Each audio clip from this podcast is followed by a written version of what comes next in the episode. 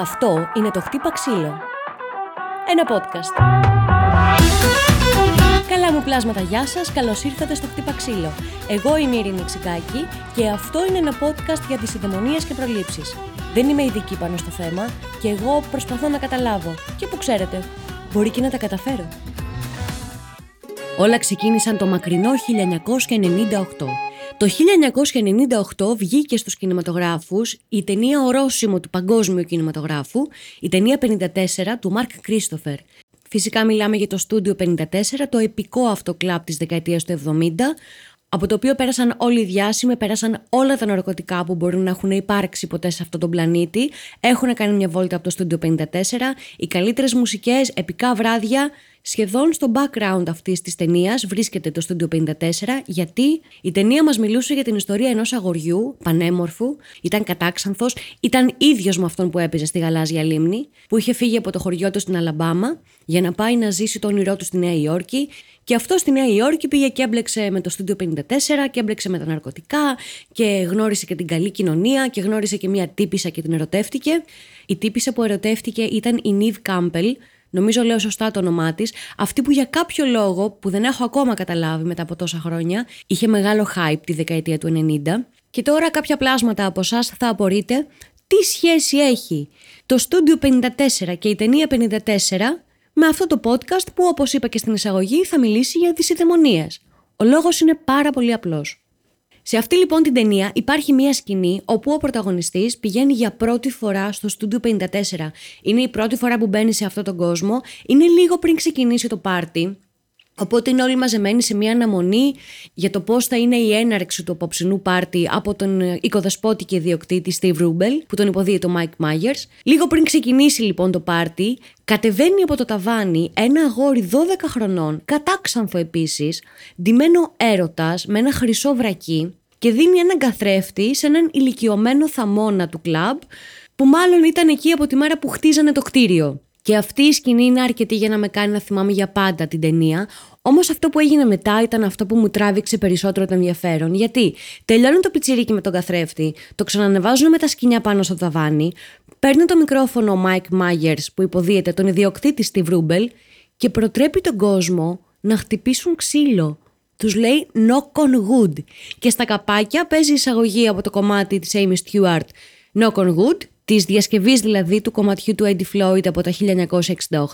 Το κομμάτι το είχα ακούσει, αλλά δεν είχα σκεφτεί ποτέ ότι εννοούσε αυτό που εννοεί. Και εκεί είναι που σκέφτηκα, βρε, χτυπάνε ξύλο και στην Αμερική. Νόμιζα πως κάτι τέτοιες κουλαμάρες τις κάναμε μόνο στην Ελλάδα, μαζί με τα ξεματιάσματα και να φτύνουμε τους κόρφους μας. Η δυσιδαιμονία μας λέει, όπως διαβάζουμε και στο διαδίκτυο, η φράση αυτή λέγεται στο κλείσιμο κάθε απεσιόδοξης πρόβλεψης ή κουβέντας, και ουσιαστικά αυτός που τη χρησιμοποιεί θέλει να εξορκίσει κάθε πιθανότητα εισβολής της κακής τύχης. Αλλά γιατί? Για να καταλάβουμε την πηγή αυτής της δυσιδαιμονίας, θα πρέπει να πάμε πίσω, πάρα πολύ πίσω, στα προχριστιανικά χρόνια.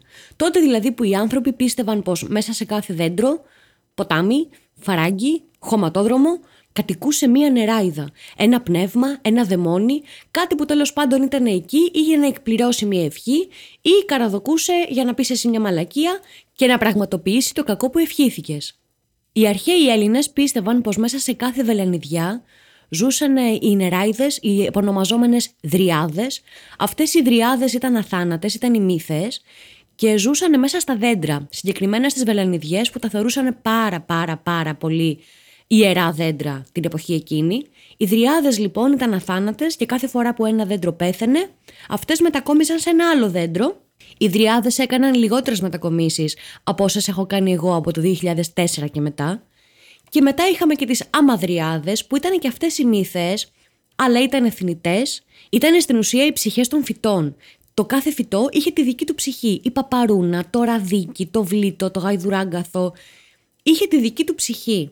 Αυτές λοιπόν οι δριάδες και οι αμαδριάδες ήταν οι νεράιδες των φυτών. Κάθε φορά λοιπόν που εσύ έκανες μια καλή σκέψη, ευχόσουνα κάτι, χτυπούσες ξύλο, οι νεράιδες σε άκουγαν και σου πραγματοποιήσουν την ευχή. Αν τώρα έχεις κάνει μια κακή σκέψη, σκέφτηκες κάτι κακό, κάτι δυσίωνο τέλος πάντων, χτυπούσες ξύλο για να αποσπάσεις την προσοχή στη δριάδα και την αμαδριάδα, ώστε να μην το ακούσουνε και μπουνε σε πειρασμό να κάνουν πράξη το κακό που ευχήθηκες. Το οποίο δεν βγάζει κανένα απολύτως νόημα. Δεν μπορείς να έχεις το ίδιο σήμα στο πνεύμα και για να σου κάνει αυτό που θέλεις και για να μην κάνει αυτό που είπες. Το καταλαβαίνω πως ήταν νεράιδες και σίγουρα ήταν έξυπνες, αλλά βοήθησε και εσύ λίγο το πνεύμα. Είναι σαν να έχω πάει εγώ και εσύ να κάνουμε μια ληστεία. Μας έριξε, ρε παιδί μου, η ανάγκη, η κοινωνία, οι κακές παρέες να κάνουμε μια ληστεία. Οι κακές παρέες είναι να το κάνεις παρέα μαζί μου. Μπαίνω εγώ να ληστέψω και σου έχω πει εσένα που κρατάς τσίλες απ' έξω. Σφύρα, αν έρθει κάποιος. Αλλά αν δεν έρθει κάποιος, πάλι σφύρα. Θα γίνει μπάχαλο. Στην καλύτερη των περιπτώσεων δεν πρόκειται να κάνουμε ποτέ τη ληστεία, γιατί θα σφυράς και εγώ θα πετάγομαι έξω.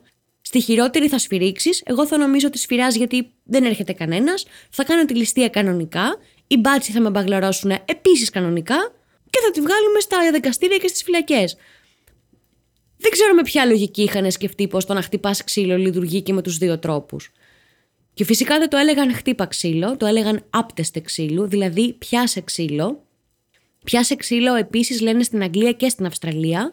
Εμείς εδώ στην Ελλάδα λέμε χτύπα ξύλο, όπως λένε και οι φίλοι μας οι Αμερικάνοι, knock on wood.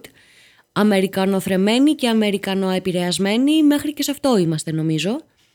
Αυτά τώρα γίνονταν στην αρχαιότητα, που οι άνθρωποι πίστευαν σε πνεύματα, νεράιδες και τέτοια. Και αργότερα ο κόσμος άλλαξε και άρχισε να πιστεύει σε άλλα πνεύματα και άλλες νεράιδες και άλλους αγίους και άλλους θεούς, και φτάσαμε στο χριστιανισμό, τουλάχιστον στην Ευρώπη. Τον 4ο αιώνα μετά Χριστό έγινε κάτι εξαιρετικό. Γιατί τον 4ο αιώνα μετά Χριστό ο αυτοκράτορας Κωνσταντίνος, ο Ρωμαίος αυτοκράτορας, ήταν ο πρώτος Ρωμαίος αυτοκράτορας που βαφτίστηκε χριστιανός. Και έπρεπε και όλοι οι πίκοοι να αλλάξουν την πίστη, και όσοι είχαν γίνει χριστιανοί έπρεπε να αλλάξουν τις παλιές συνήθειες που είχαν. Γιατί οι άνθρωποι είχαν μάθει για χρόνια να χτυπάνε ξύλα, να κάνουν μάγια, να κάνουν τις τελετές τους με ένα πολύ συγκεκριμένο τρόπο. Οπότε λοιπόν ο βασιλιάς Κωνσταντίνος τότε εφήβρε τον ορισμό παγανισμός. Ανακάλυψε, δημιούργησε. Η λέξη παγανισμός, μας λένε τώρα τα κοιτάπια του ίντερνετ, έρχεται από την λατινική λέξη πάγκανους, που σημαίνει ο αγρότης, ο άνθρωπος που είναι χωριάτης, που ασχολείται με τη γη.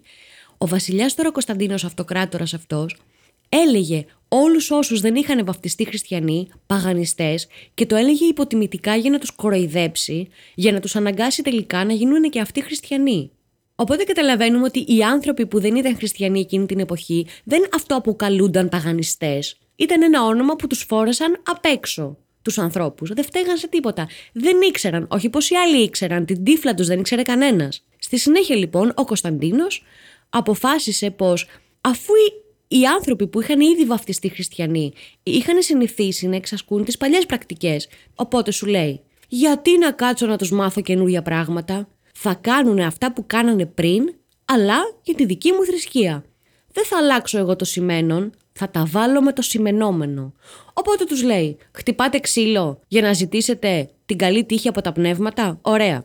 Από εδώ και πέρα μπορείτε πάλι να χτυπάτε ξύλο, αλλά τώρα θα χτυπάτε ξύλο για να ζητάτε τη βοήθεια του Χριστούλη. Γιατί ο Χριστούλης σταυρώθηκε σε ξύλινο σταυρό, οπότε το ξύλο τώρα, από εδώ και πέρα, από σήμερα που βαφτίστηκα εγώ χριστιανός εδώ στον 4ο αιώνα, από εδώ και πέρα θα χτυπάτε ξύλο, γιατί ο σταυρός ήταν ξύλινος. Και το ξύλο που χτυπάτε είναι το τίμιο ξύλο το ίδιο. Είναι εξαιρετική πρακτική. Απλά αλλάξανε εργοδότη. Τι έκανε στην προηγούμενη εταιρεία? Έκανε αρχιοθέτηση. Ωραία. Θα κάνεις αρχιοθέτηση στη δική μου εταιρεία τώρα, για άλλο αφεντικό. Ο μισθός θα είναι πάλι ο ίδιος, δηλαδή τίποτα. Θα δίνεις και κάτι μπαίνοντας στην εκκλησία. Γενικά θα δίνεις στην εκκλησία. Γιατί αυτό θέλει ο Χριστούλης και ο Θεούλης. Το οποίο το αναφέρει και μέσα στην Καινή Διαθήκη ξεκάθαρα. Έτσι, και ενώ μεταλλάχθηκε λίγο ο λόγος για τον οποίο χτυπάμε ξύλο, χτυπάμε ακόμα ξύλο σε διάφορα μέρη του πλανήτη. Στη Γερμανία, ας πούμε, οι άνθρωποι χτυπάνε ξύλο κάθε φορά που κάθονται σε μία ταβέρνα. Εκεί έχουν μπλέξει την ιερότητα της Βελανιδιάς με τον χριστιανισμό. Εκεί τα τραπέζια στις ταβέρνες, ας πούμε, ήταν παραδοσιακά φτιαγμένα από βελανιδιά. Και αφού η βελανιδιά είναι ιερό ξύλο, κάποιος θα πρέπει να χτυπήσει ξύλο για να αποδείξει πως δεν είναι ο διάβολος. Γιατί αφού μπορεί και χτυπάει το ιερό ξύλο της βελανιδιάς χωρίς να πάθει τίποτα, πάει να πει πως τον προστατεύει ο Θεός, άρα δεν είναι ο διάβολος. Δεν ξέρω μέχρι εκείνη τη στιγμή πόσα κρούσματα είχανε, δηλαδή πόσες φορές έκατσε κάποιος Γερμανός με έναν άλλο Γερμανό, τα πίνανε και στο έκτος σφινάκι είπε «Ρε φίλε, να σου πω κάτι, τώρα που τα πιαμε λίγο και χαλάρωσα και σε νιώθω έτσι δικό μου, να σου πω ρε, είμαι ο σατανάς ρε φίλε». Ντρέπομαι λίγο, αλλά μου τύχε τώρα τι να κάνω. Πρέπει να σου φάω την ψυχή, sorry κιόλας. Θα κεράσω εγώ τα ποτά, μην αγχώνεσαι. Αυτό πρέπει να είχαν πάθει οι άνθρωποι, οπότε υιοθέτησαν την πρακτική να χτυπάνε ξύλο καλού κακού, πριν κάτσουν να τα πιούνε, γιατί δεν ξέρεις τι σου ξημερώνει. Επίσης, αυτή την πρακτική την έχουμε δει και σε μια άλλη ταινία, το οποίο δεν έχει πάρα πολύ σχέση με αυτό, αλλά έχει κιόλας, θα σας εξηγήσω αμέσως. Υπάρχει μια ταινία του 2002, νομίζω. Μπορεί και του 2000, μπορεί να είναι και 2000, μπορεί να είναι και 2004. Λέγεται The Faculty, είναι μια ταινία, είναι μια teen movie με κάτι εξωγήινους που έχουν έρθει σε ένα λύκειο στην Αμερική και έχουν πάει εκεί και θέλουν να φάνε τα παιδιά, να αναπαραχθούν με τα κορίτσια, γενικά να κάνουν μπάχαλο και κακό χαμό μέσα στο λύκειο. Και τα παιδιά αυτά έχουν βρει ένα πάρα πολύ ωραίο τρόπο να μαθαίνουν ποιος είναι εξωγήινος και ποιος όχι. Γιατί οι εξωγήινοι, εκτός από πανούργοι και πάρα πολύ κακοί, έχουν την ιδιότητα να παίρνουν τη μορφή ανθρώπων που υπάρχουν. Δηλαδή, οι εξωγήινοι έπαιρναν τη μορφή των teenagers που ήταν εκεί στο Λύκειο.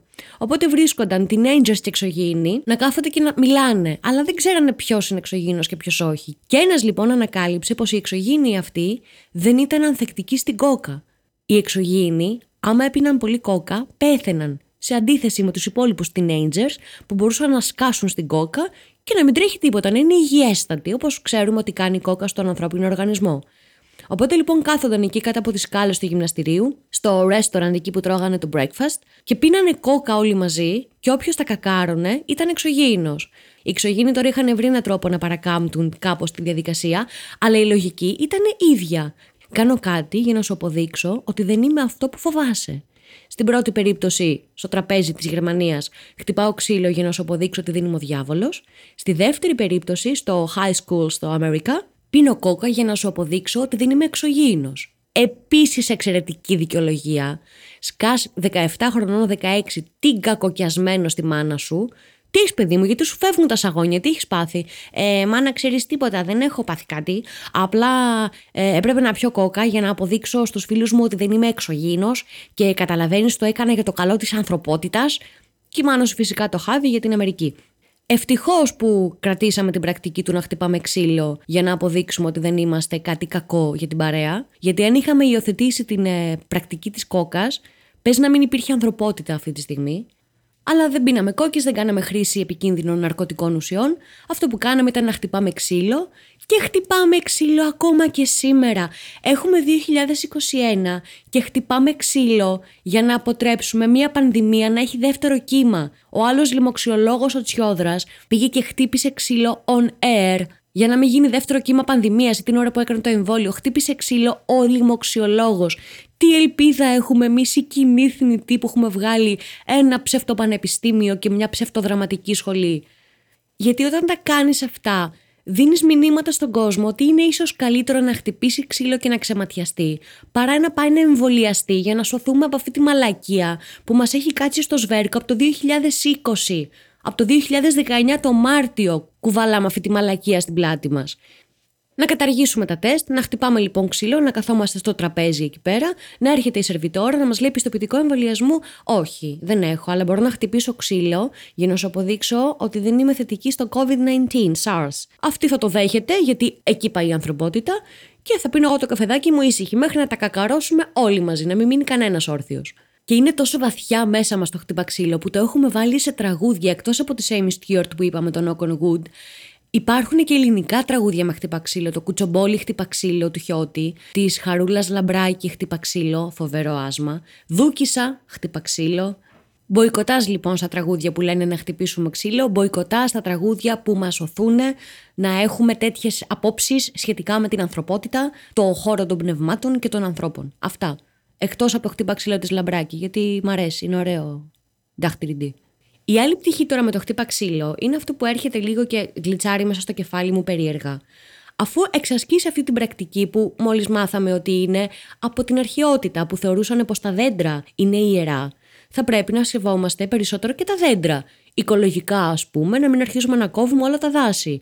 Σε καθημερινό επίπεδο, αφού τα δέντρα είναι ιερά, μην πας να δέσεις το ποδήλατό σου στο δεντράκι, στο πεζοδρόμιο, γιατί το δεντράκι έχει ψυχή, το δεντράκι έχει μέσα ένα πνεύμα. Να μην δείχνουμε δηλαδή επιλεκτικό σεβασμό στην ιερότητα. Πήγαινε δέσω το ποδήλατό σου στον επιτάφιο, στον Άγιο Αρτέμιο. Εκεί που θέλω να καταλήξω είναι ας μην χτυπάμε ξύλο. Ας είμαστε λίγο πιο προσεκτικοί γενικά στις πρακτικές που έχουμε αυτές τις παγανιστικές. Δεν θα συμβεί τίποτα αν χτυπήσετε, δεν θα συμβεί τίποτα αν δεν χτυπήσετε. Αν και τώρα που το σκέφτομαι, κάθε φορά που χτυπάτε ξύλο, ένας θετικός επιστήμονας πεθαίνει. Ναι, και καταλαβαίνω ότι έχει μεταλλαχθεί με τον χριστιανισμό και τον 4ο αιώνα. Επίσης, τον 4ο αιώνα έγινε και κάτι άλλο εκπληκτικό, που η ανθρωπότητα δεν του έχει δώσει τη σοβαρότητα που θα έπρεπε να του δώσει.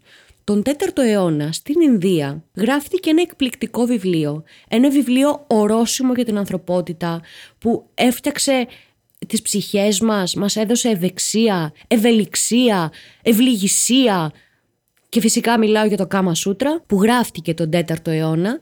Αν θέλετε λοιπόν να εξασκήσετε μια πρακτική του 4ου αιώνα, μην χτυπάτε ξύλο για να σας βοηθήσει ο Χριστούλης, διαβάστε το Κάμα Σούτρα, προσπαθήστε να κάνετε όλα όσα λέει μέσα, όλες αυτές τις υπέροχες τάσεις με τον την σύντροφό σας, ζητήστε φυσικά τη συνένεση και δώστε και τη συνένεσή σας.